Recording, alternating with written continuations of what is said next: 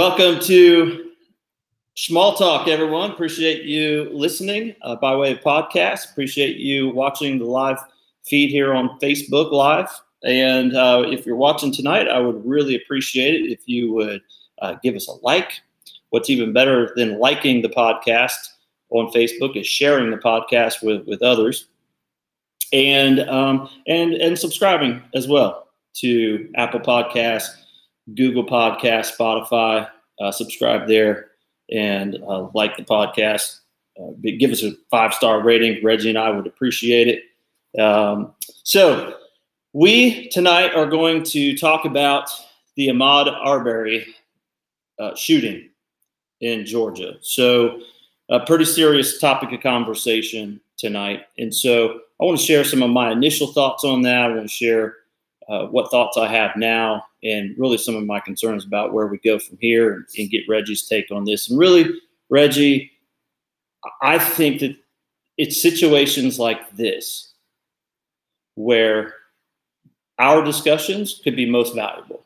Yeah, yeah, yeah. I, I really do think it that that's the case. In fact, when we uh, we've been talking about doing this for a long time, we've made no uh, secret about that, and we finally started doing it with the COVID nineteen situation. But along the way, I know I've seen instances on the news and whatnot where I'm like, man, people ought to hear a conversation between Reggie and I about that. And so we're going to have one of those conversations uh, tonight. So, and you know, there's there's new people all the time logging on, by the way. So I think it'd be a good idea to just tell people uh, who we are uh, as well. Um, so uh, if you are new to the broadcast, my name is George Schmalstig, and uh, and this is Reggie Prince. Uh, Reggie and I are great friends. Uh, we're also colleagues. Reggie is coming to us uh, by way of uh, St. Paul, Minnesota.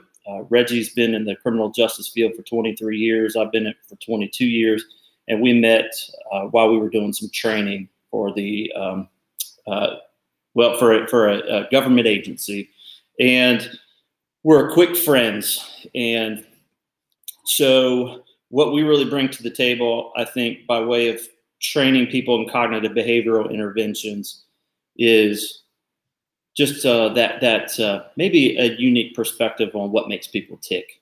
And I think both of us enjoy talking about that.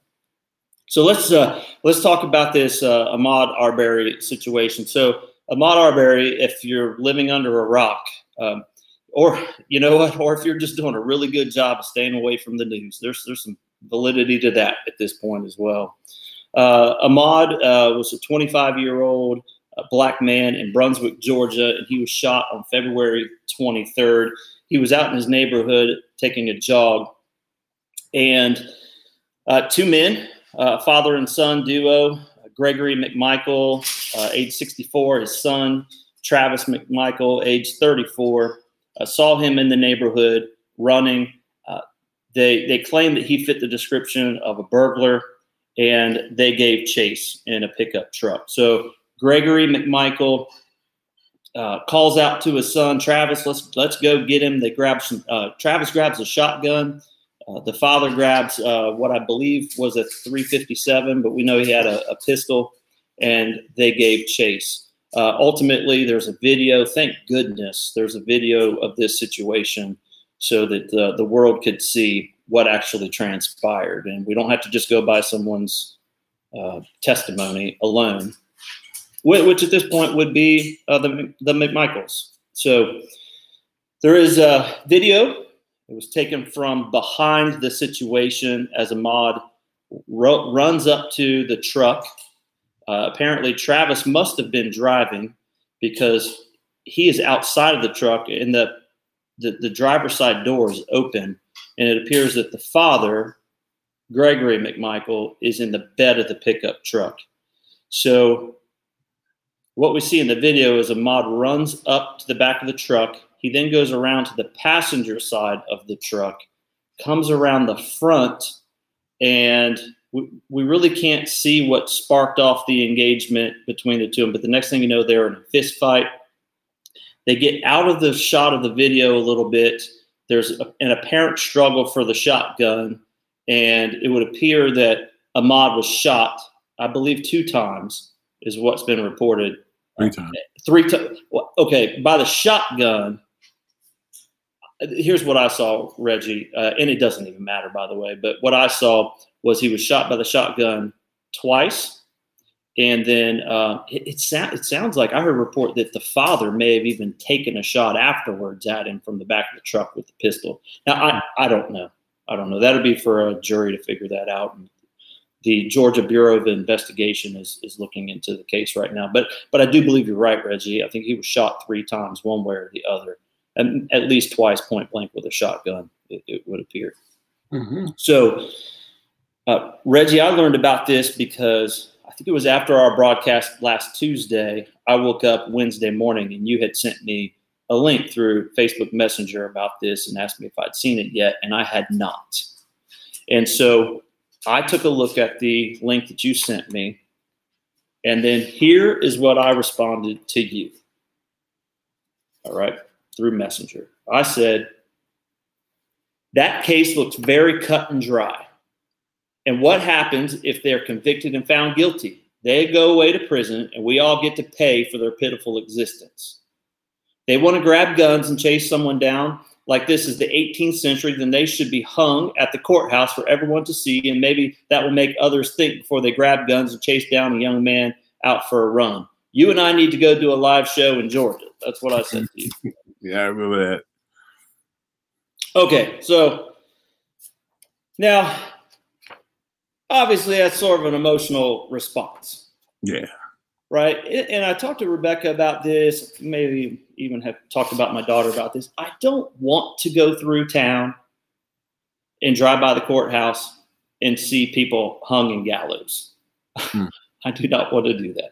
I don't even want to go by the courthouse and see people in stocks with people up spitting at them and yelling at them and all the rest of it. I, listen, I don't want that, but there is something inside of me that says, I'm frustrated with the system, Reggie, that you and I even work in, where, yeah, maybe someone is convicted and they go off to jail, but does it ever serve as a deterrent for everyone else? Because in terms of punishment or let's say uh, just people going to prison. The criminal justice system provides for for punishment for a crime, and and there's also that deterrence effect that we're also looking for when people are punished. And I just I don't see deterrence anymore.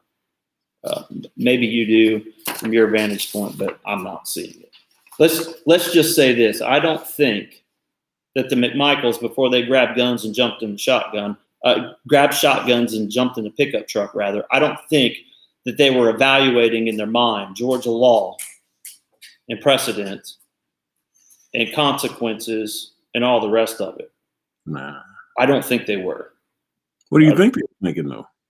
And I, I don't mean to put you on the spot, but I know what I think they was going through. Well, I'm gonna, I'm, I'm, gonna, I'm gonna keep going. I'm gonna, I, I think I'm going to get there. Okay. So, so that was my initial response Here's some other things that really upset me when I looked at this. Uh, I I did I, did, I think they're automatically in the wrong because mm. Gregory, the father, as it was reported, he calls out for Travis and they jump in the truck and go. Now, I think he instead of calling out for his son and jumping in the truck and going, I think he should have called the law. I think he should have called 911. Well, as it turns out, there was a 911 call made. And apparently, I believe it was before the shooting. Now, there's two 911 calls that were made. The one that seems to be him, the 911 operator is trying to get his location. He just says, Hey, I'm in this neighborhood. He's, all right, well, where at in the neighborhood? He doesn't give an answer. And then he yells something like, um, Stop. Damn it, stop Travis, right? He yells out that. I mean, that's the dialogue that we hear, and then we don't hear anything else. And I believe that that goes on for maybe like four or five minutes of silence, mm. from what I've heard. So there wasn't there was a nine one one call made. So, well, that's interesting. So maybe my first gut response on that particular part of it, maybe maybe it wasn't right. I don't know, but I still am not okay with just jumping in the pickup truck, grabbing guns mm. and going out there and running the guy down. I've also read that they actually had a couple of run ins out there on the road mm. before they had that final run in. again, that's been reported. Who knows whether that's true or not? Uh, we're definitely not here. Reggie and I are not here to litigate the case. That's for sure. We're just here to share our opinions and thoughts about it. That that's it. So, so my initial reaction, Reggie, if I were to sum it up, I'd say, in my mind, here's what the thought sounds like. So, a couple of rednecks kill a young black man for running while black, for jogging while black. And this situation highlights to me, in my mind, what you and I have talked about in terms of privilege. You were the one that told me, and I have bought into this lock, stock, and barrel. You, you were the one that changed my thinking on this, probably because you're the only one I've had the conversation with, by the way. Uh, uh, who's a person of color. Of course, I've had that conversation with white folks. Uh, white privilege is the fact that I could go out and I could run in this neighborhood right now, and I don't I don't have to worry about getting shot. Now, I said that to a friend of mine the other day, and he told me, "Well, George, um, yeah, that's true." But I was out taking a run one night, and it was dark, and I was out taking a run one night, and before you know it, I had someone pointing a gun at me in the neighborhood. Hmm. Now, he obviously lived to tell about it. It was fine, whatever. But but it happened to him as well. Mm. So all this is anecdotal, but still, as the general rule, I don't have to fear that. Whereas a lot of other people, people of color, they have that fear. Whether or not that fear is rational or irrational, it's still there. And I'm privileged because I just don't have that fear. Now, I will tell you that there are neighborhoods in America that I would not run especially after dark, hauling my handsome white self uh, with, with great hair and, and blue eyes through that neighborhood, running in the middle. Of I wouldn't do it because I would be afraid.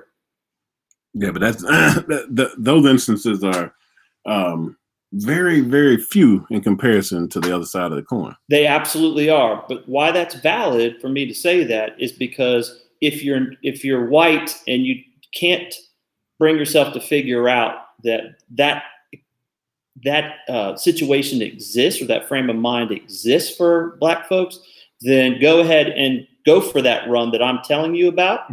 Maybe you'll have to search harder to find that place than, than a black person would have to search and find. But once you found that place, then you go ahead and get yourself up out of that car and go for that run. And uh, you see what I'm saying, Reggie? Yeah, absolutely. Yeah, try to, try to, try to have the experience at some point. Just have the experience, right? And, and I always speak to that is, is, you could find a place where you would be outnumbered, you would be uncomfortable, and yet you would make a choice to find that place more times than not, right? I mean, for me, it's not a choice. I mean, I guess it is a choice, but it, my choice is existence. Where I go, I mean, I'm more times than not not the majority, and because of that, whether it's um, val, I mean, w- w- whether it's real or, or just uh, whatever life experiences led me to have these preconceived ideas, it's it's valid because it, it it's it's you feel it right, and that whole idea of privilege. That for me, that's what I think. That ain't what I think. I know that's what's going through that man's mind. They live in that neighborhood. They have a right to do certain things and live a certain way. And when they saw someone that didn't fit in, sort of like the Sesame Street, one of these brothers is not like the other three. When they saw someone that did not fit in, then they realized they felt entitled to be able to control that situation. They made some horrible, horrible choices, but those choices were rooted in that idea of privilege. And I know people hear that and they, they stomach getting notches like, I grew up poor. I did privilege is not a monetary thing. You can keep you can hold on to that and try to think that it's a monetary thing. It is not. It is the privilege I speak of is the freedom of peace. That idea that you don't worry about when you when you leave the house. You don't when you get pulled over by the cops. Uh, maybe, and I can't speak for what everybody. I'm not trying to in, install thoughts in your head, but when I get pulled over by the cops, I, I have a ritual that I go through and a fear in my heart that if I don't maintain that ritual, that at a minimum, I'm gonna get the worst ticket I possibly got. And based on observations and current climate, it could get way worse than that if I break away from it. So my heart is pounding, like I'm, I'm nervous. when my son leaves the house, right? I mean, that, that's one of the biggest things for me now. When he goes into certain areas and, and when he just leaves, period, I send him a text message as soon as he leave the house, as soon as he drive away from the driveway saying, don't speed. Why? Because I don't want him to be engaged or get stopped or pulled over.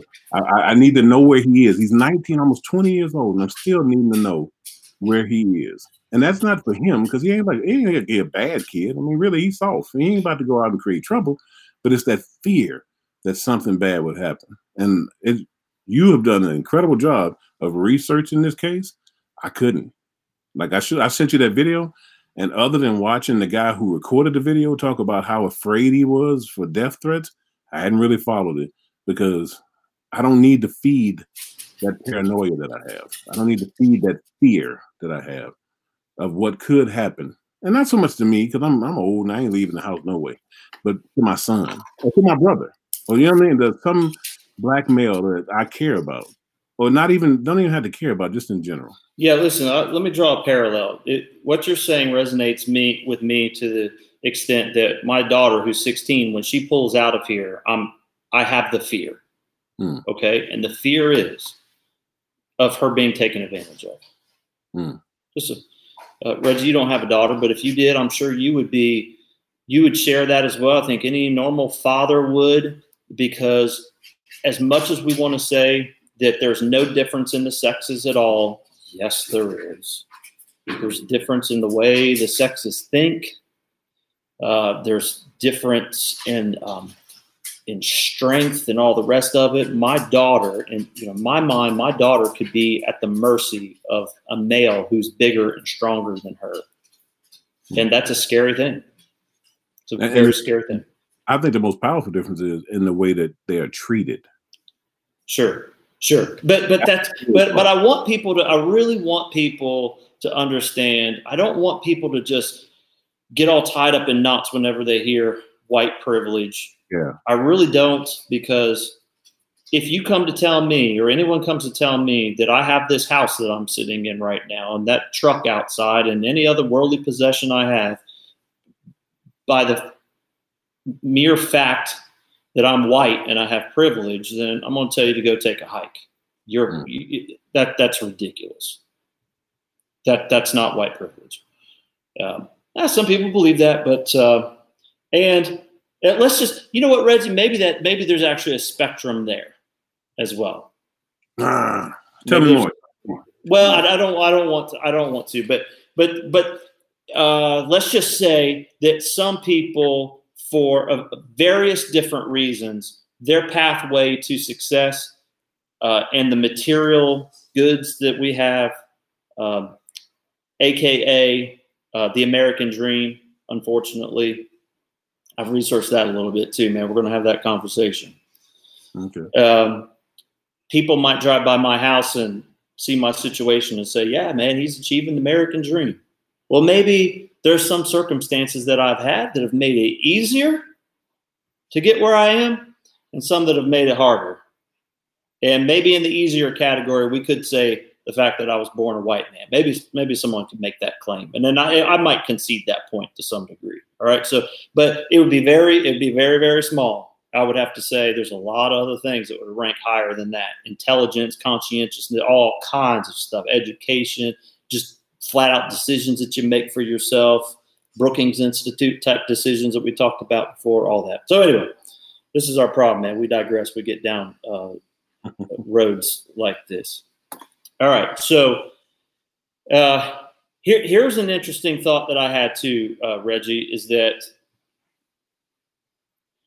uh, I, I, really, as much as I want to be the guy that goes on social media like immediately and rails against uh, white racism and uh, the, the McMichaels and what they did and all their no, I'm no, I'm gonna hold. I'm gonna keep my powder dry. I'm gonna keep my powder dry on that one because the truth of the matter is, the, uh, the my opinion doesn't matter, really.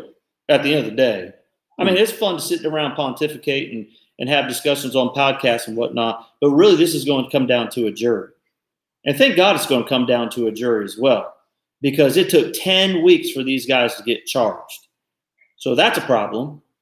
And there might be legitimate reasons for that. They had to go through a couple people, a couple people had to recuse themselves. I don't know, maybe even COVID 19 played a role. I, I have no idea. Okay. But but what I do know is it took a long time for this to, to for charges to be actually be filed. So if you're wondering, if you haven't seen, they've been charged with felony murder and uh, aggravated assault. Mm. Both of them have been charged with that. So they're in jail right now. Looks like they probably will be until a grand jury can be convened. I believe sometime in June. It's like they'll they'll be. The common, the, common, theme that I see from folks that uh, that I'm close to is they didn't make the arrest because they watched the video. They made the arrest because we watched the video, right? If if that video had never surfaced, what would have happened to that case? That seems to be uh, that seems to be the case to me too, Reggie. I, I, I really do think that's the case. And and and so imagine the fear that that instills in a person. And yeah, I mean, there's so many other things that could harm you, hurt you, and take you out, and things of that nature. But the idea that I can't speak for all black folks, but I can tell you from for me and mine that there is a, a, a faint concern, sometimes more than just faint, that um people are going to get in a situation. If I get in a situation cross culturally, that um, some decisions and actions that will be made towards me and against me that may not be in my best interest. It might be rooted in their sense of what they feel is right and wrong, their need to control the situation. I mean, like, and, and with that, I'm just left in a lurch because if I defend myself, then man, there's, there's some places where you might people might see that as, as a, a, a, a valid defense, but not more times. I mean, more times likely. And, and for me, especially being as big as I am, I, I, I'm even more terrified of those potentially hostile interactions with people.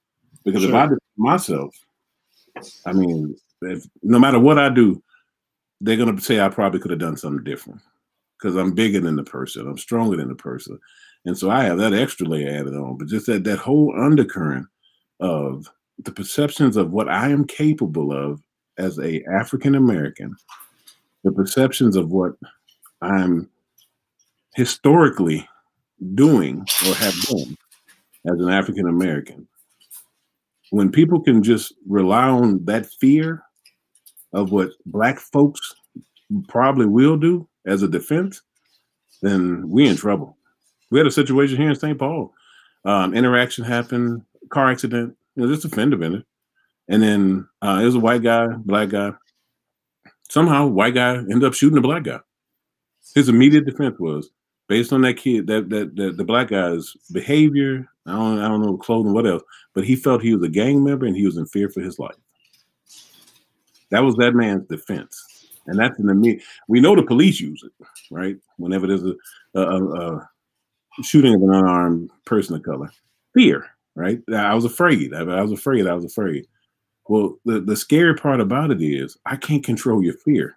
No matter how docile, no matter how humble I may come across, if you get that in you, you could do something to me and potentially get away with it. And the fact that a lot of people, I, again, I ain't speaking for all black folks, but the majority of people that I, I rock with would, would agree with what I'm saying that that's a disadvantage at a minimum to have to live under that kind of like presence. And then the absence of that presence has to be an advantage. Would you say? Sure, absolutely. I think you could just, yeah, I think that's liberty. Like that's yeah. the word that comes to my mind. Freedom. It's freedom. freedom. Listen, I, I, I, believe that every person in our country mm-hmm. has the right to life, liberty, and pursuit of happiness. Yeah. And if you're living under constant fear, again, whether that's rational or irrational, it's still there. Yeah. Uh, and, and, when I keep saying whether it's rational or, ir- or irrational, I, I, don't mean that the person themselves are just irrational.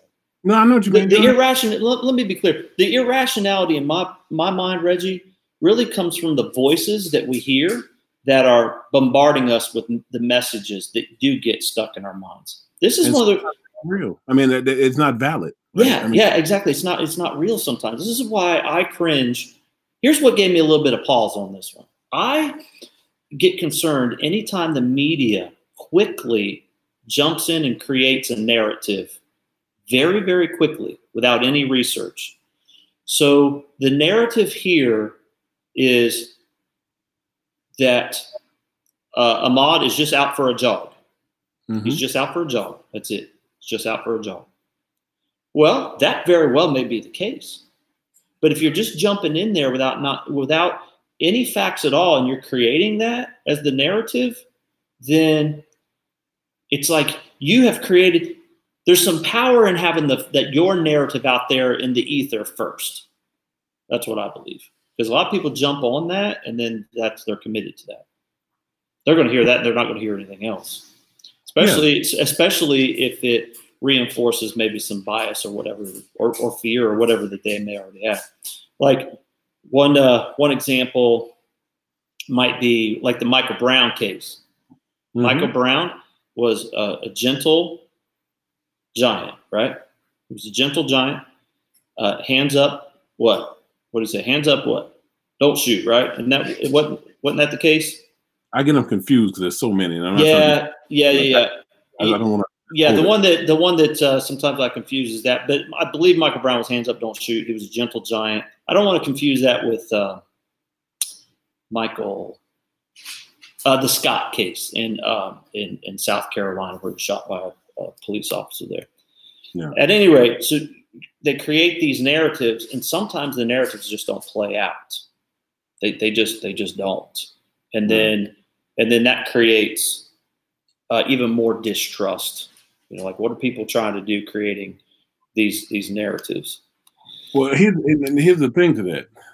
The what really gets me about the process is that the whatever narrative it is, you know, the, every story is three sides: your side, my side, and the truth, right? Yep. And so, um, when it when it comes to that, though, the the things get so distorted that how do you know? I mean, at the end of the day, how do you know? I remember I don't watch uh, Morning Joe anymore. I don't. Oh, you should have seen it this morning. Well, talk about that later.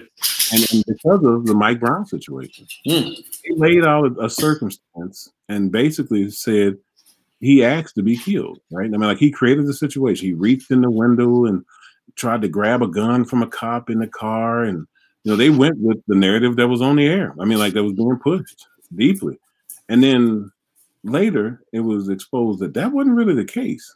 I mean, not nowhere near what they described. And if you want more detail, watch a, a documentary called Fruitvale. Because they went in, they went in deep, right? They didn't didn't try to paint Mike out to be like some saint. I mean, they were very clear about some of his behavior and activity, but they also were clear about how he ended up dying. Like the idea that he was charging the cop. Well, when you did like the the surveillance, I mean, like when they really broke down the scene afterwards, it was more so he was falling forward from the previous gunshots, which is why he got shot in the top of the head as he was falling toward the ground, right? So uh, there's a lot of like really distorted messages that came out uh, in favor and against Mike Brown. And but Morning Joe never corrected themselves. If we mm-hmm. could keep, yeah, I think if we could keep the media out of this, yes, that would be most helpful. And let me give you and the internet, to be honest with you. Right. Well, yeah, absolutely. Yeah, for sure. I guess when I say media, I do think of the internet as well, but that's not everybody on the internet is media. So, so one of the things that that came to light was that Arbery, uh, Ahmaud, he, okay, so he was on a jog, but he also stopped at a house that was new construction. All right, and he's he's he goes into that that that dwelling. It's under construction, and I don't know. It looks like maybe he just milled around a little bit. Didn't I mean the worst thing he might have done there was was trespassing, and then he takes off off out of there and then keeps on running. Now, I don't know. Uh, I guess maybe some people might use that to say, well, he wasn't out for a jog. And that kind of resonates with me, right? I don't, if I strap on some shoes put on some shorts and go for a jog, as he was an avid jogger, then I, I don't stop at a house that's newly being constructed in the in the neighborhood and take a look around. I it's just not what I do. Uh, I, I, guess I just wasn't even raised that way. Like I don't think that way. I don't think about going into a place like that that I shouldn't be going because I don't own the joint. Well, but, look at it from a different perspective. But, but let me finish. Let me finish. But when I hear that, I say, what does that have to do with these guys jumping in a pickup truck and going and stopping him, and a guy ends up getting killed? Like that has to me. Nothing. Well, I mean, to them it does, right? So they're out here doing some vigilante justice, is what it looks like to me. Hmm. Uh, but man, I tell you what, the response, their reaction, if that's really why they were out there, that's obviously a little overblown. Dude going in and looking at and that's just my opinion. And there's probably other facts out there. One person called 911. There's two calls. One guy called 911 and said, Hey, there's a guy over there in that house. This is a normal thing. It keeps happening. That guy's never going to get his house built if this type of stuff keeps on happening. That's what he tells the 911 dispatcher. And then says, There he goes. He's off. He's running. He's leaving. Well, I don't know, Reggie. Maybe there'll be some other facts that come out. But hey, it's not the way I think. I wouldn't be in a house that I don't know, but I sure as hell wouldn't want to get shot for it. And if it's okay to, to yeah, yeah, go ahead. Give my perspective on that. I've gone. I don't jog. Let's just be honest. But I've gone out with uh, working out or doing something, and then something will draw my interest. I tell you right now, my son loves buildings, skyscrapers, high rises. I mean, our first full family vacation was to go to Chicago because they had so many high rises. He knew every single building, right? So he had this incredible interest in construction. So if he saw something, we would stop at times and watch things be built. I mean, so much so that I three Christmases ago, he's 16 years old. I bought a crane just like the one we had back in the day when he was a kid because he just loves construction that much. So for him to stop and it, it's still you can call it trespassing because it is, but for him to do that, I, I wouldn't have been even remotely shocked or surprised at him being interested in something like that. Right? Sorry, I, I, I wouldn't have been. Now him being in somebody else's on somebody else's property, somebody else's land, I'd have told him, "Hey, you can't do that." But the idea of him being interested in something, and I'm not making this up to be light. I mean, like trying to make a point. This is the truth. My son loves construction. I don't know what that boy's interest was.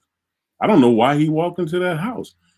But that don't matter a hill of beans because he didn't run out of there with anything, right? I mean, he had on shorts and a t-shirt. So it wasn't like he walked out of there having stolen anything. His presence in there, albeit uh, uh, illegal, it wasn't egregiously illegal. Like it wasn't something that he would even receive anything more than a ticket for. There was no nothing that would warrant the need to bear arms or load up, lock and load and chase after them. I agree with that. Now, here's nothing about what that, and it was wrong. And, and, but here's something else I read on the internet.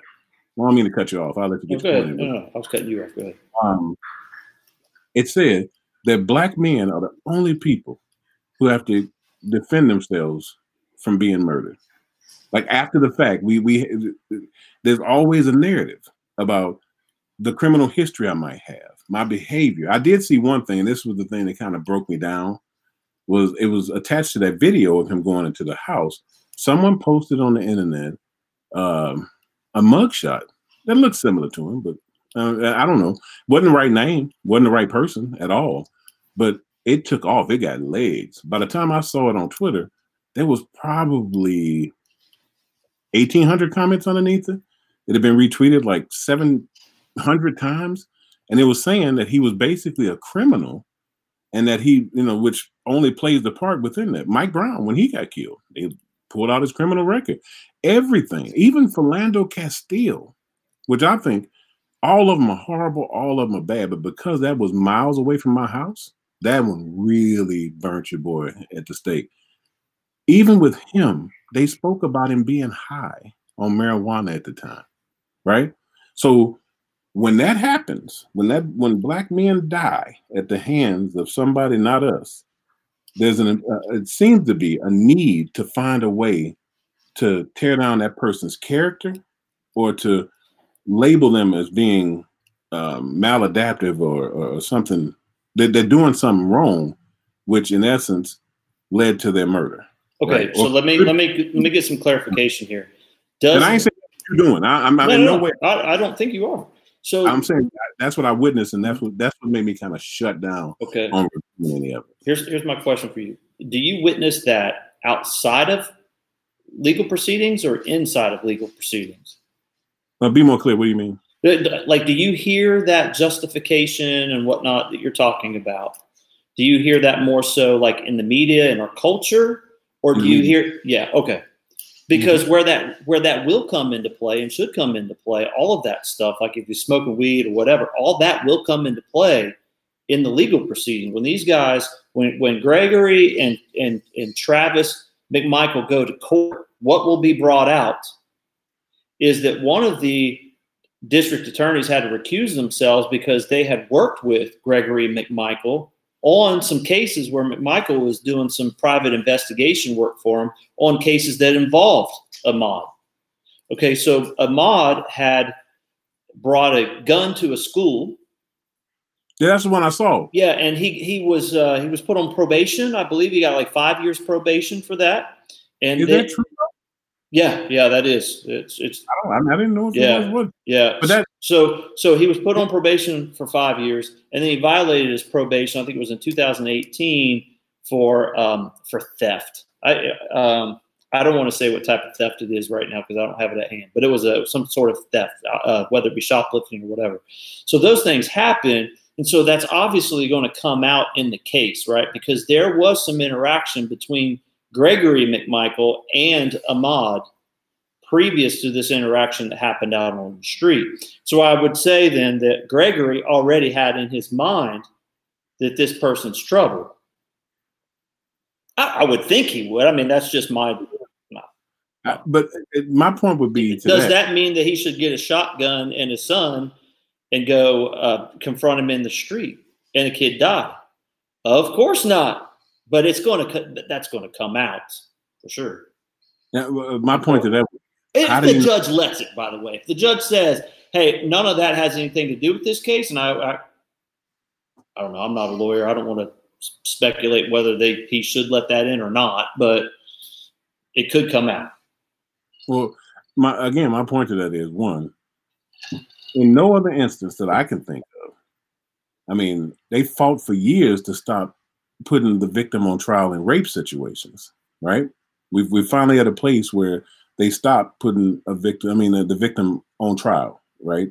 And, and like, because a woman's past history and stuff like that, that shouldn't matter in the moment if there's physical evidence to support that that person was raped. It don't matter if he, right? So we, you, they no longer are allowed to attack the victim in rape situations there's a lot of circumstances where you're not allowed to introduce evidence that would defile or, or place in a negative way the victim of a situation. Right. But in unarmed black men shootings, that's usually the first thing that comes out. Like, I mean, I, I think of instances where they put out um, the mugshot of the victim. you know what I mean? He wasn't in jail when he got killed, but the, the the image that they show is the mugshot. And they've gotten better about that, right? I mean, like they put different things, especially with Philando, they couldn't really do anything with him because the man wasn't a criminal. I mean, he smoked weed. I mean, weed's like the state flower for 48 of our states, to be honest with you. So many people smoke weed. So that and they couldn't find anything in that, but they were looking. They were they talked about his traffic tickets, bro. That was the only thing that man had on his back was the fact that he he he got a lot of traffic tickets. you know what I mean? He got, he got a lot of violations behind the wheel, but nothing that was hurtful or harmful to anybody else. Anything, but how, why? What the hell did that have to do with that cop gunning him down? But they found it. What other victim of a crime, especially murder, other than an unarmed black man, do you can can anybody, whether you type it in as a as a chat or whether you you you want to come on and verbalize it, what other victim goes on trial before the assailant is even arrested, other than the uh, uh, unarmed black man, the guy that got choked out for uh the, for selling loosies. loosies yeah. you know, Yeah. They found his as reporting the story. That lady who gunned that man down in Texas in the middle of the road. That he was probably high. I'm not going to say he wasn't. I think the toxicology report report showed that it was. But that man was picking his kids up from school. But yet we had to report the negativity that would contribute to why this may have happened, as the as opposed to saying, "Nah, I don't give a damn." Short of him harming another human being or doing some serious stuff in the moment towards you as a threat and a harm, that, that, that none of that should be brought to bear. None of, right. none of that should be part of the discussion. But what you, not you, I want to put you on the spot.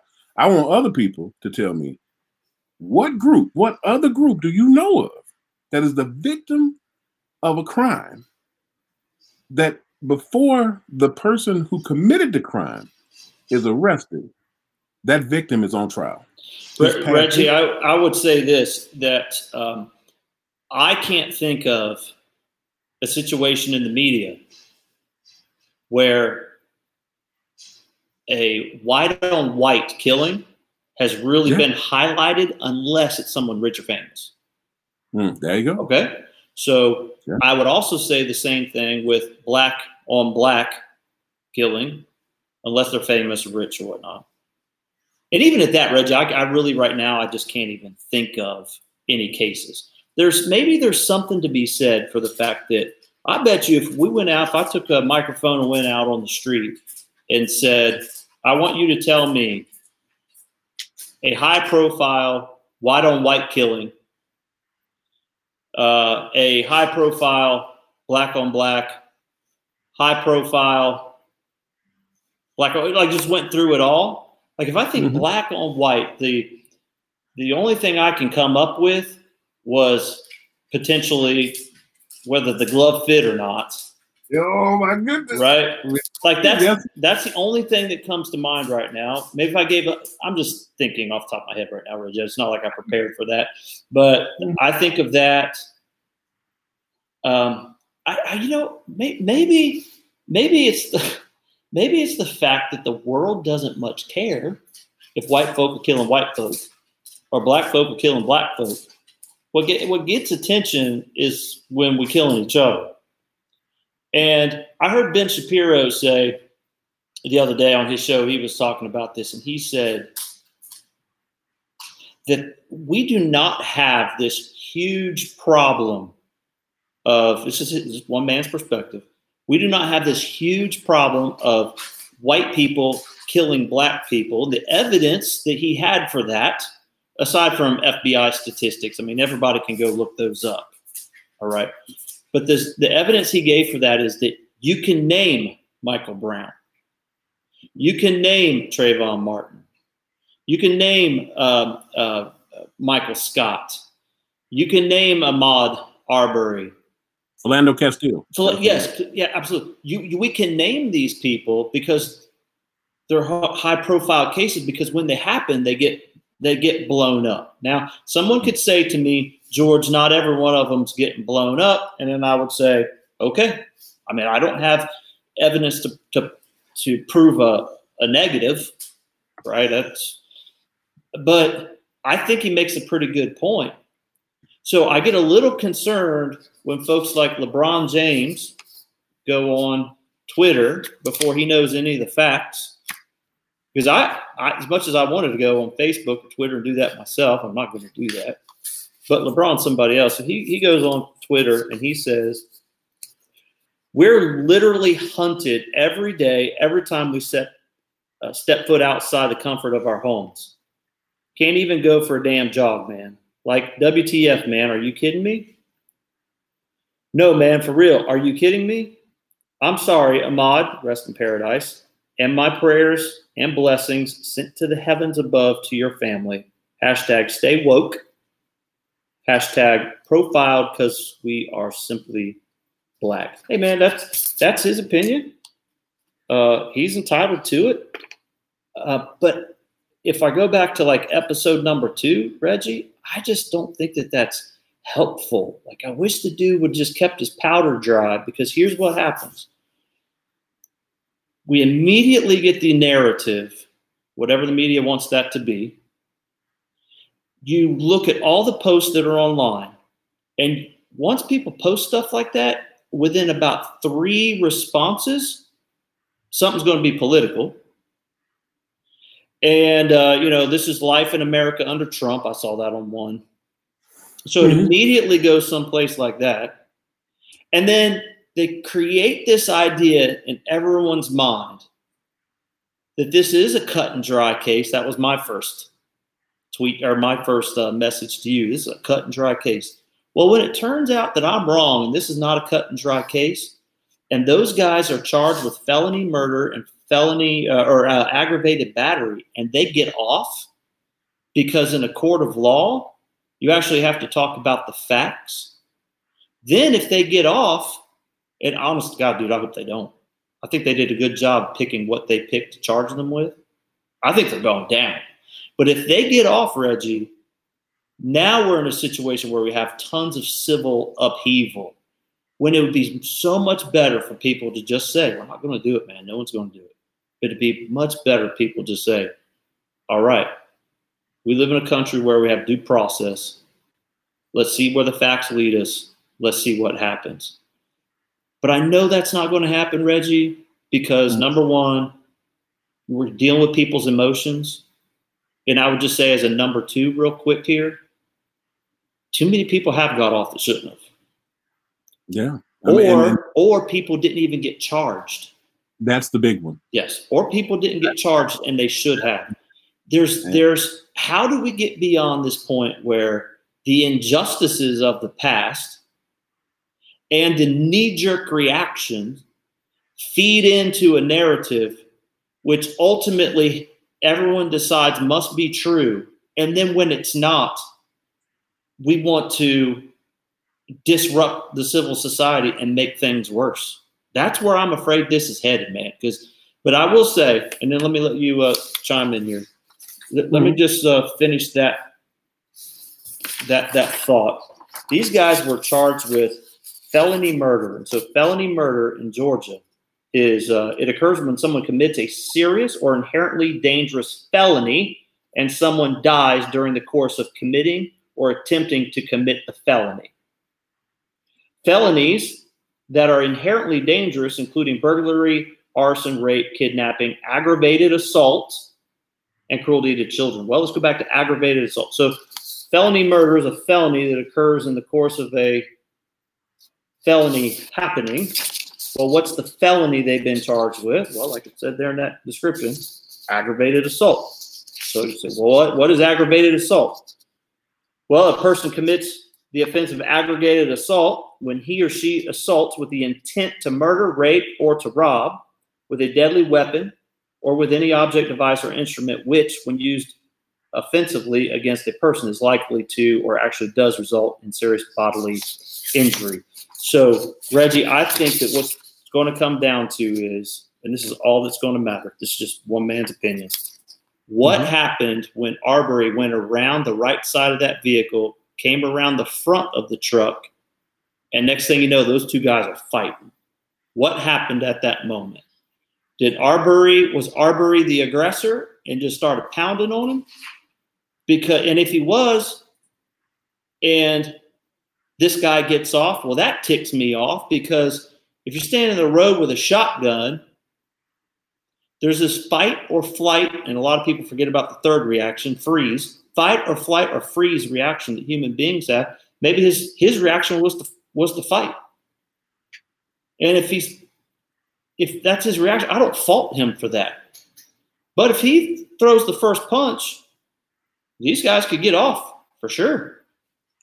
Um, and and if and if they do, then there we go. There's already a narrative, and we're going to have, we're going to have there's going to be some problems in Brunswick, Georgia. That's that's for sure. Oh, there's going to be some problem everywhere. There's going to be some smoke in the city. Sure. Now I don't know what, and, and the other thing is, Reggie, I got to tell you, man, if I'm running up to a pickup truck with an old man in the back of it with a 357, and a guy standing outside with a shotgun, I can tell you, dude, I am not going around that truck. I'm t- turning my happy self around and I'm running the other way. I can get my jog in, coming going right back where I came from, or off into the woods or whatever. I don't, I don't, I don't know what the surroundings are like, but I'm t- I am not, not me, man. I, I'm just not. But all that's going to come up, man, and they're going to have to sort through all that in a court of law and try to have to figure it out. Well, that's a lot to unpack. And if, if, if and I am not countering you, it's just my perspective on it. That's and But- that's that's what I want to point out. I don't mean to cut you off, Reg, but that's what I want to point out. Is that I had my knee jerk reaction. Go grab the McMichaels, hang them on the courthouse grounds, and you and I go there and do a live broadcast. And and a lot of people had the same reaction as me. Apparently, LeBron James. The difference is, well, I'm not going to just put that out there because I want to see where the facts lead. We've seen this thing too many times.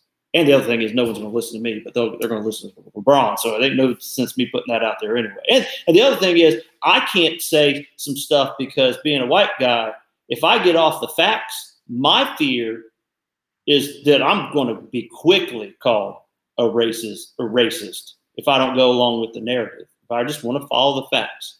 And it also occurred to me, Reggie, that I could, and so can most people, can go on Facebook and call those guys the McMichaels, honkies. This is all the stuff I've heard and read in the last few days. Honky, redneck, inbred, all these sorts of things. Uh, why? Well, well, maybe because. So where's this come from? We talked about stereotypes on the show. Where's that come from? Do you see where they come from? You see the way those brothers look? They're driving a pickup truck. They got shotgun. They've got the, I imagine in my mind, they've got the accent. They've got everything that stereotypically leads a person to say that they're an inbred, honky, redneck, white trash, whatever. And bro, I might actually even agree with that stuff, but it's safe to say that about them. Now, you take all those stereotypes, whatever they may be, and apply them to another race or another lifestyle or another gender or whatever, and you say anything, then your ship is sunk. So I, it's it's not a. I'm not saying this is right or wrong or indifferent. I'm just saying, well, dude, we just got to do better. We got I- I- we got to do, man. We have got to do better. We got I'm to, man. I have to. What was that?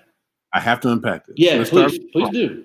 That's why we have LeBron these conversations, man. If no one's watching right now or no one downloads this, man, I'm just glad we're having a conversation. Well, let me hit you with this. Okay. LeBron is necessary. First and foremost, that he's the things he do. Maybe he'll miss. Maybe he'll miss the mark sometimes, but his voice is a necessary voice. He has a platform like no other, and it takes courage for him to do that because he could be risking sponsorships. He could be risking a ton of money. Yeah, he got a ton, but he could be putting himself in a in, in some deep financial straits. But yet he still speaks out, and his voice rings loud Sure. right? Yep. And because it, it it counters a lot of the stuff where you hear where people will start to like mitigate what happened with the situation. Right. I mean, I don't know Georgia law by any stretch of the imagination, but I also know that as a, a concealed carry person, like I have my my I'm not to initiate situations. I, I stand your ground. I get it in all in the southern states and things of that nature. But I know that with my concealed carry license, I'm not to initiate a situation. Those men initiated that. Whatever dude responded to it, they initiated it. Run around, run back. If he turned around, and went the other way, they just followed him. Yeah. We don't know. listen. Yeah, we do know because they followed him to the stage where they were. Okay. right? Let me just really quick. Let me help you out with that. First of all, Georgia's an open carry state. Mhm. And the other thing is that that's not really the statute that you're going to have to look at. It's going to be the citizen arrest statute. Well, either way, again, I don't want to parse that out, Yep. but I'm saying the LeBron's voice is necessary. There have been many celebrities to call forward some injustices that would not have happened. And I want to say again, if it was not for that video being leaked, them men would we wouldn't even be talking about this. That's and not just because it wouldn't be an issue, they would have never been charged. And at a, a minimum, the, the, there should be some kind of legal investigation into that situation. And I mean, Stevie Wonder could see that that situation was avoidable You can say on both parts true, but there was one set that had a set of guns in their hands that initiated that interaction. Yes, and so and, they created that circumstance. And so, just in case someone just logged on right now and is picking up this conversation, we want to be clear that George has not refuted anything that you just said right there. No, no, Those no, guys should not have grabbed guns and given chase. They should have called 911, which I think maybe they did, but really sounded like they did it while they were in the act, which that's stupid. You stay at your house and call 911 and let the cops deal with it. And he was a former cop, and I think that he still thought he was. He needed to come off his little high horse. I think he thought he was the law, and he was going to go out and. This, to me, Reggie, is more clear as a vigilante situation rather than well, I can't say rather than a racial thing, but it's clear to me that it's vigilantism. Now they'll have to prove whether they did it because they uh, Ahmaud was a person of color or not, because because they could have went out there if it was a female. They may have went out there if it was a white dude. They they may have went out there if it was just a rich looking white dude that they don't like. They, they maybe they don't like ginger, so they'd have went after a ginger. We we don't know. And by the way, Georgia is one of five states that doesn't have uh, uh, hate crime legislation. So I don't know. Maybe they don't even have to prove that, right? But well, I think I, I think race was motivating factor here. I really do. But but they'll have to figure that out. I, I, I'm still gonna keep going. So LeBron and many others, without their voice, a lot of people would still suffer injustice. I mean, even the the Innocence uh, Commission, I came Innocence Project, a lot of different things. If people don't speak up, it goes as far as it can go. A lot of people suffer because of the privilege that exists, right? I talk about this in a lot of different training. It ain't just white privilege. There's adult privilege against kids in, in situations like institutions and in schools. People who have a sense of authority, a sense of agency, and an a, a, a entitlement, whether based on job description, life circumstances, things of that nature, they tend to want to exert that on other folks that aren't in the same station that they are, right? And that those injustices exist, and without the voices of, I ain't gonna say all celebrities, but I'm gonna speak for LeBron, because unlike some people who came before him at, at, at a stage that had a high level of popularity, he spoke out. He did. And he speaks out on a regular basis. And it's necessary for us to be able to rock with that. Moving past that even further, I mean, just the whole idea that we're sitting here, and not we, but as a nation, there are people trying to explain what might have led to that circumstance without just letting it just simply be what it is on its face. Two men with guns of one race basically hunted down they waited for him. They, they knew the path he was on, whether the other dude that videotaped it was running, I mean, like guiding him in that direction. I don't know. I ain't going there. But what's clear on that tape is that a fight ensued where men had two men had guns against one man, and that man is dead. And the fact that we are now, as a country, sitting here with a group of people, not I wouldn't say trying to explain what the what the guys in the truck did, but at least mitigating to a degree. Like, well, we don't know this. Maybe we know that. Maybe we'll know this. Like I told you, a black man is the the African the descendant of slaves. I'll put it there. African American males are the only people that I know of that have to defend ourselves or explain, apologize for being murdered. And and I don't know any other group. I mean, for any other situation where we have to figure out how not to be a bad person and not have made bad decisions. And our family has to come out and defend us while we're in the grave. Because a choice I made when I was 17 years old could then come back and give someone license and complete authority to lay me to waste and potentially get off for it. Or maybe not even get charged in the first place. Let's be real. The man sat for months and wasn't charged right? I mean, like they if it wasn't for the video being leaked in a severe uproar, they wouldn't be charged. Now, you can say that's speculation. No, no, no, really, they wouldn't have been charged.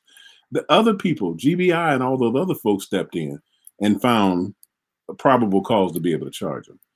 So I don't know. I mean, if if if if was a spliff, we'd all be high. That's a phrase I've heard before. If this was what?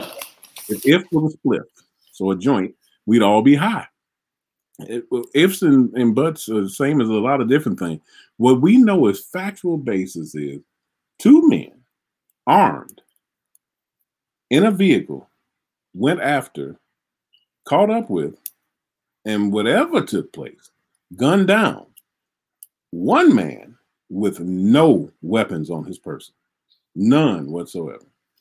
And if we got to find a way to try to explain that, or if there's some justification for that, then again, don't ever question me and my paranoia about what might happen. And you know, I've had a life experience that is close to this that that has really shaded me about where I am with this. I mean, like, so here's I, I mean, here's let me say this. Um, not only GBI, Georgia Bureau of Investigations, also the uh, Justice Department, United States Justice Department is also looking into this. Trump was asked about this the other day, and he, so he says uh, his quote was, uh, "It breaks it breaks your heart to watch it. It breaks your uh, let's see, let's see, it breaks your heart." It was a, it was terrible looking at that video. It was a terrible looking video to me, is what he said.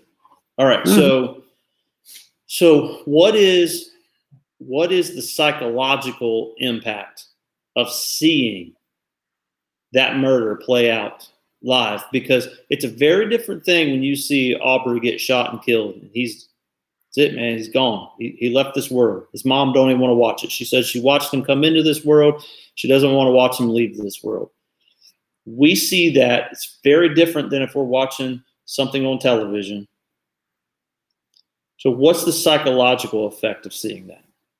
Well, I can tell you from the lens of my 19 year old son, who made me aware of it. Like when he saw it, he woke me up in the middle of the night, about 11:30, and said, "Did you see this?" And I'm like, no, but I didn't see that. I can tell you the psychological impact it has on him. And he's a pretty cavalier cat, right? I mean, like he he don't sit around here and mope and blame people this, that, and the other. But I, I could tell just in the discussion that we had about it, there's some hurt that's going on inside of him, right? Some uh, real pain and fear, right? And then it turns to anger. And and what anger can I mean? What can you do? Ain't nothing you can do. What you gonna do? Run out and find somebody and start beating them up? But um, that's the psychological impact, and it's just a reinforcement, right? We talked about that confirmation bias back in the day. I mean, a few few sessions ago. Well, this is another thing that goes toward confirming some of the biases that people have, especially people of color. I did notice uh, right before I came home that now there's there's an Asian group that combined with Black Lives Matter and and that's pretty cool that there's you know other ethnicities stepping in. But I'm gonna tell you, as a descendant of slaves, African American, especially African American male, and this ain't no pity party. So for those of you listening, I don't need nothing from you. I do for me and mine. But we, the African American male, descendant of slaves, is one of the most put upon creatures on the face of this earth. We have been vilified since uh, what is that? The birth of a nation. First motion picture ever. You know what that was? Yeah and we've been vilified. I mean, in, in the media, and I mean, just everywhere ever since, right? But and, and not that there are times when our behaviors match some of the stereotypes, but yet that's not all of us. That's not everybody. And the, the, the sad part about it is the majority of people don't don't see all of us that way. But the ones that do, they end up in trucks with guns. They end up thinking they doing the right thing by going out and stopping that you know what, and, and putting him in his place or protecting the neighborhood from a man in a pair of shorts and a t-shirt, right? There's no property on the face of this earth that's worth a human being's life, in my opinion. So even if he was over there and he stole every tool out of the place, every piece of copper, everything, is that worth his life? Is that worth any man's life? Well, apparently it's worth some people's lives. And I think far too often in our country, the descendant of slaves, the male descendant of slaves, our, our lives are not as as valuable as others. I won't say worthless, but not as valuable as others in the eyes of some. And that's the scary part, especially being the father of yet another descendant of slaves and knowing that I'm about to send my baby back to school and, and there's all this tension going on with just people being locked in their houses, not having the freedoms that they're normally entitled to, and just frustrated because they lost their jobs and everything. I'm about to send my baby a thousand miles away again. And, and my biggest fear ain't so much that um, he won't be able to get groceries. I got money, I pay for food, right? And he can wait in line. He a young boy, he got strong legs. My biggest fear is not like, you know, what would be just a normal fear of a parent. My biggest fear is that he'll be in a situation where somebody feel like they need to take control. But he love the speed. I'm saying that now in front of God and everybody. He do. He love the speed. He loves it. Sometimes he get a little randy, get a little get too big for his britches. And he like to talk back to folks too. And then my theory is that that will end his life, especially in these times now. So with, with all everything else. And I don't know how to mitigate that. And again, I don't want nobody to feel sorry for me, but I, that, that's a real tangible thing. And then this boy's death, this boy's murder is all it does is just reinforce those fears. And, I, am not again, I can't speak for every black person on the planet. I'm just talking about Reginald Prince at this address in, in St. Paul, Minnesota. Listen, I want to I, I want to say this, uh, and I want to get your opinion on this real quick. Um, I want to live in a country where there's a jury trial. If I am con- convicted of some sort of crime, and even if there's video of that crime being committed, I want to live in a country where there's due process. I oh, yeah. want to live in a country where I get to mount my defense. Uh, I want to live in that country where the burden of proof is on the state if they're going to um, potentially take my life from me or put me in jail forever or whatever it is. I want to live in that country.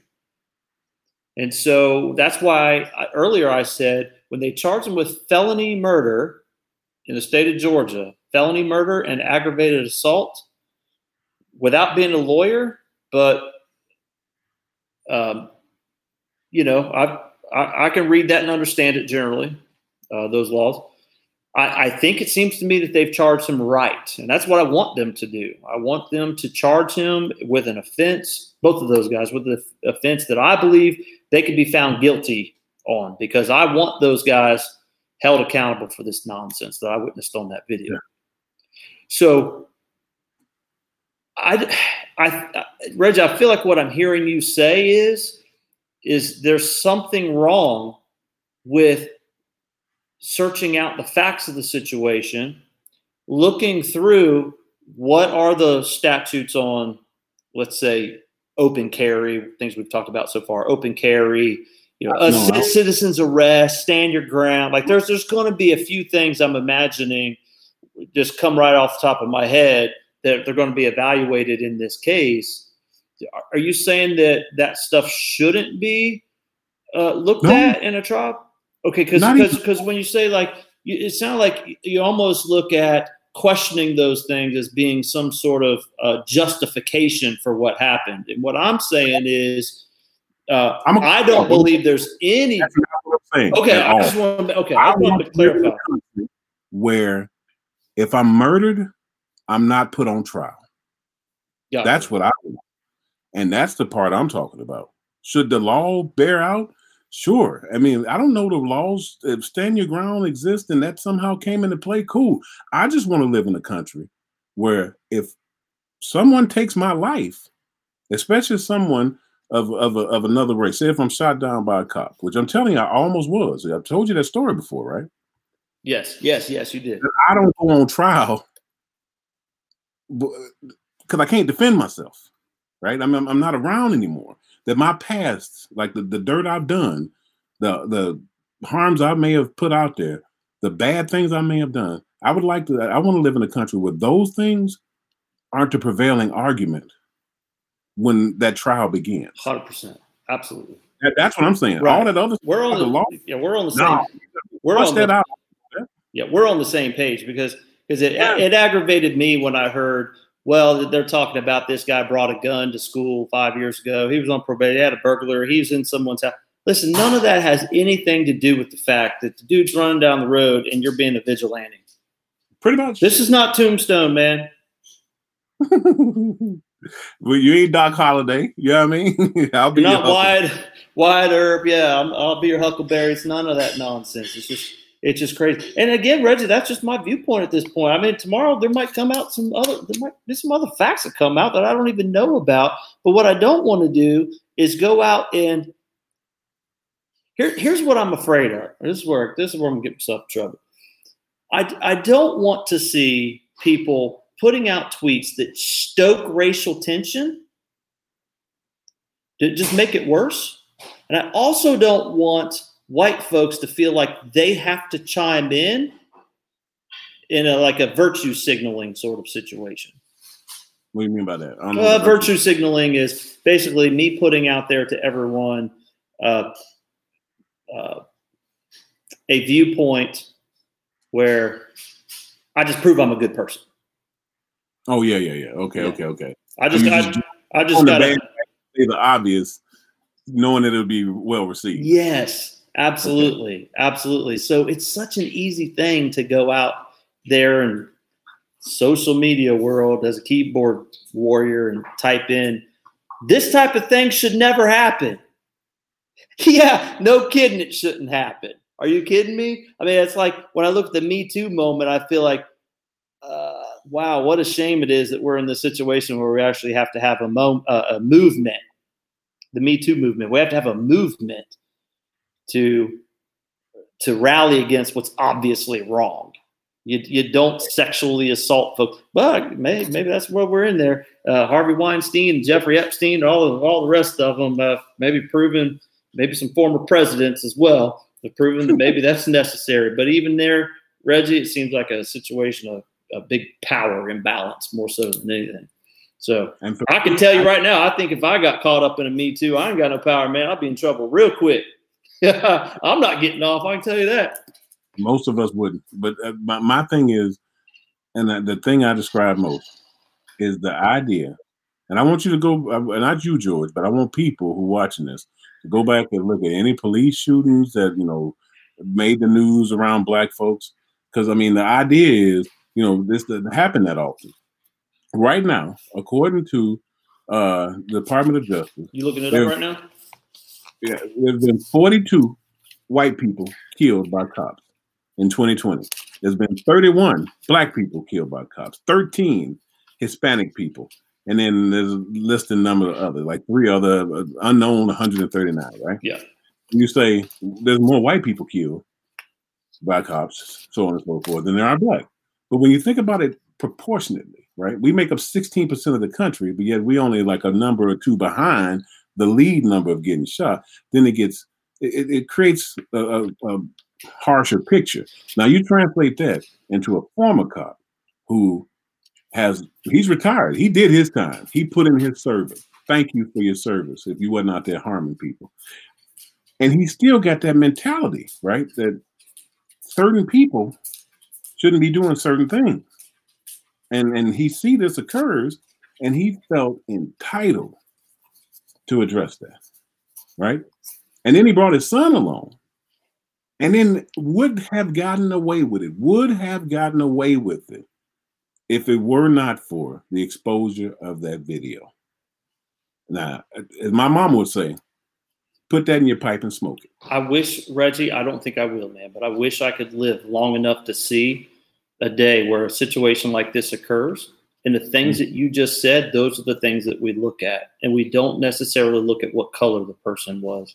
That we yeah, say, it, and uh, again, in this case, the color in the in the eyes of the law, I don't think it matters because there's no hate crime legislation on the books in Georgia. And there's five states, they're one of them. So I don't even think it matters anyway.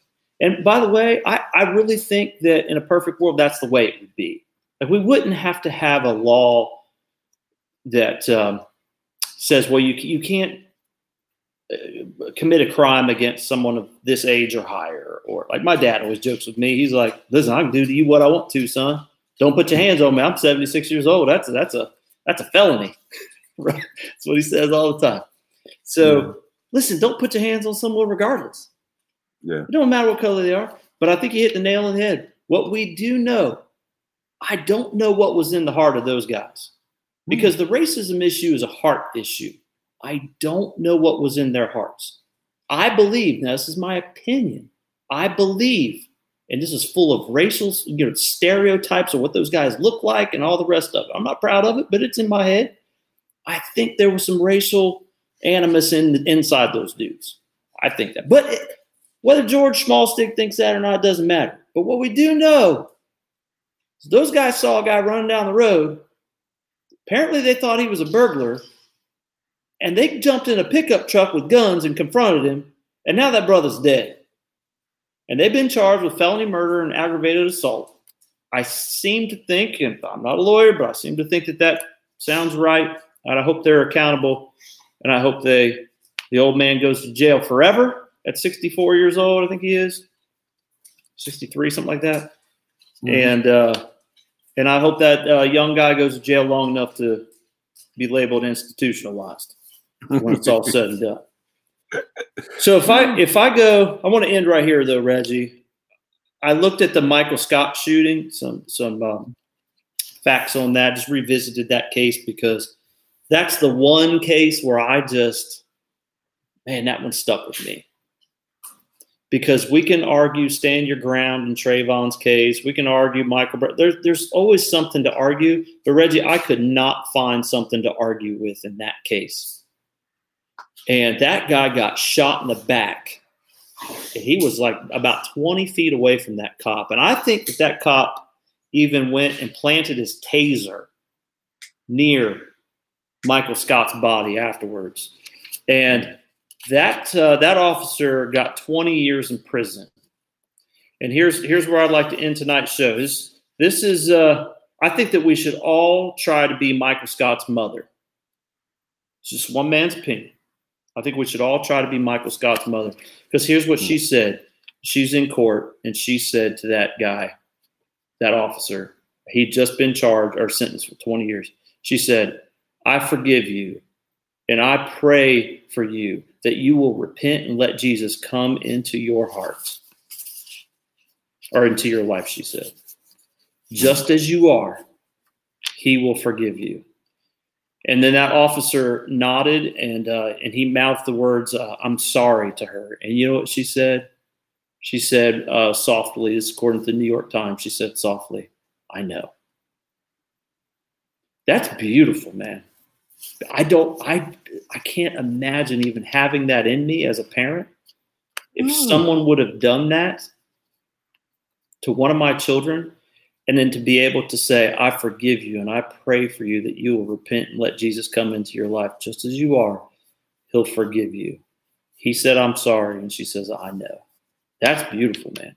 She she could, I would submit to you, she could not have done that on her own. Yeah, that to me right there is like uh, evidence that I've said it on here before. I believe the church is the hope of the world. I said it last week. One of my lessons uh, for, of life lessons from working in jail for 22 years is that kids need grace, right? Kids need Jesus. That's an amazing act of grace that she gave that man. It's incredible. I don't know how she could do it. Cause I couldn't. I couldn't. I'm Kyle. You heard you heard mine. I'm Kyle Jose.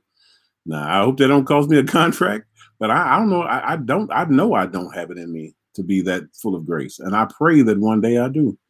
I pray I never have to experience it either. That's right. But I know, I know that um that would be a line that I could. I, mean, I don't know if I could go there. I just don't. And so many people have. I mean, think about the lady who walked into the wrong apartment and shot that boy down. His brother got up and gave the woman a hug, right? Prayed for in court, right? I mean, there there are people who are uh, capable of some incredible grace. And I pray one day not to have a similar experience, but to have that that level of of I guess of forgiveness in my heart. I, I, th- I think I got it mostly, but I don't ever want to talk about that discussion when it comes to uh, me and mine, if, if that makes sense. Yeah, absolutely makes sense. I just don't think I would have it. I know I don't have it now. Sitting here at 43 yeah. years old, I don't have it. Maybe by the time I'm Mrs. Scott's age, I would have it. But that lady, it's been a couple years ago. I hope she's still around. I don't know how old she is, but that lady's a saint. we should we should celebrate people like that. Yeah. And I hope I'm not making more of a saint out of her than what she is. She might be on the you know back pew in church on Sunday morning gossiping about it, but I don't know. But I'll tell you right there, what a moment. I think we should all hope to be that way one day. All right, Reggie, thanks for the conversation, man. I appreciate it. I hey, back. I always do, and so I really appreciate everyone uh, listening tonight and and downloading the podcast and listening to it there. And again, I just want to uh, encourage you to share. Uh, it's one thing to like it, and I hope you will do that, but share. I think our last, I think our last uh, broadcast, Reggie, we had uh, over 350 views, and then some views on YouTube and some podcast downloads. I mean, we're, we're getting close to around 500 of these uh, views and, and, and people listening every time. So we want to get those numbers up. And so if you think it's worth listening to, share it with other people. We greatly appreciate it, Reggie and I. I appreciate the compliments on the shirts. Yeah, absolutely. absolutely. All right, everyone. Uh, until next time, uh, which is Thursday at 8 o'clock, be good. Take care of yourself and give some people some grace. Yeah.